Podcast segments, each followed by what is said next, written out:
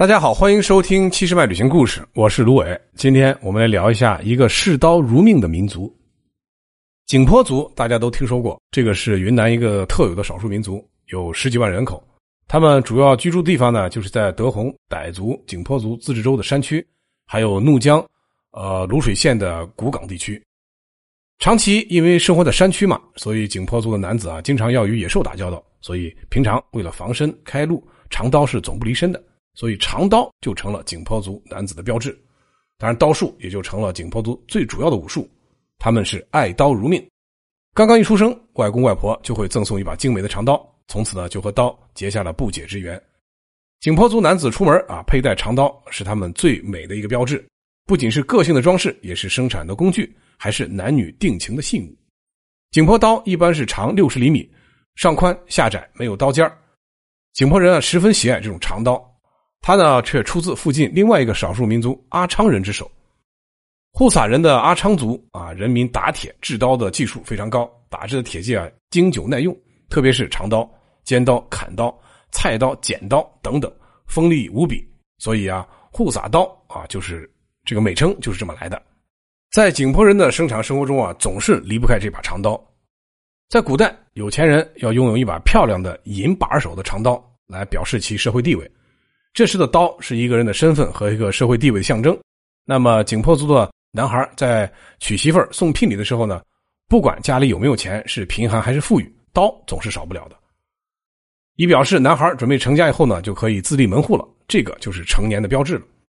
女孩有了刀，表示她以后可以用刀来耕作，并过上美满幸福的生活。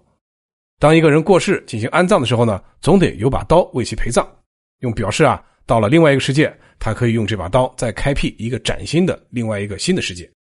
在景颇人的日常交往中啊，刀也经常作为人们礼尚往来的最高贵的礼物，表示人们之间的相互尊敬。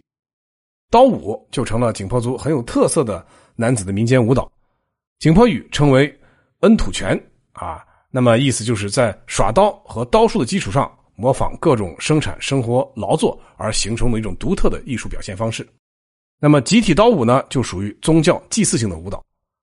在景颇族的寨子里边如果有呃声望比较高的军事领袖啊，还有武艺比较高强的勇士或者本地著名的猎手啊，去世以后呢，都要跳这种舞蹈。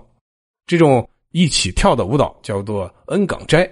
那么跳舞的时候呢，数名男子左右手呢挽着盾牌，这个一另外一个手呢持着长刀，在死者家里边院子四处挥刀啊，劈砍，为死者。驱鬼开路，护送死者的灵魂顺利的达到老家。还有一个情况呢，就是景颇人一般在出生之前呢，要挑这个集体的刀舞，这个叫做以弯弯。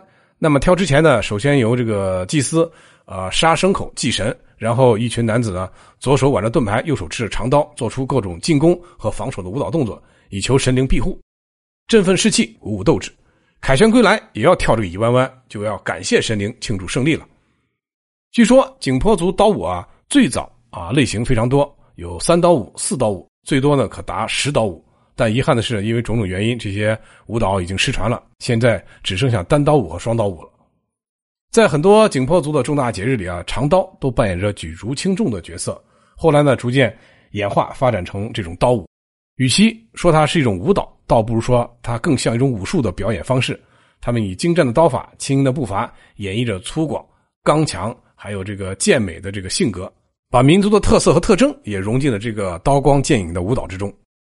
一八七五年，英国驻缅甸公使翻译马加里率英兵两百人擅自，呃，从缅甸进入我国，走到了盈江县途中呢，不听劝阻，并开枪挑衅，被当地的景颇人与其他山民用三刀半的功夫，把侵略军啊一举赶出了境外。一八九八年，中英联合在陇川勘界的时候呢，英国强迫清政府把国界。再向中国划近六七十公里，立即引起了德宏各族人民的反抗。群众拿出虎踞、铁壁二关的碑文啊，证明啊这个地区历来就是中国的领土，不容侵占。然而蛮横无理的英军竟然置历史事实于不顾，悍然武装进攻张凤街。各族人民呢同仇敌忾，奋起反抗。景颇人还是用的三刀半的刀法，把英军军官的傲士打下马来，吓得傲士跪地求饶，立即答应退出中国国境。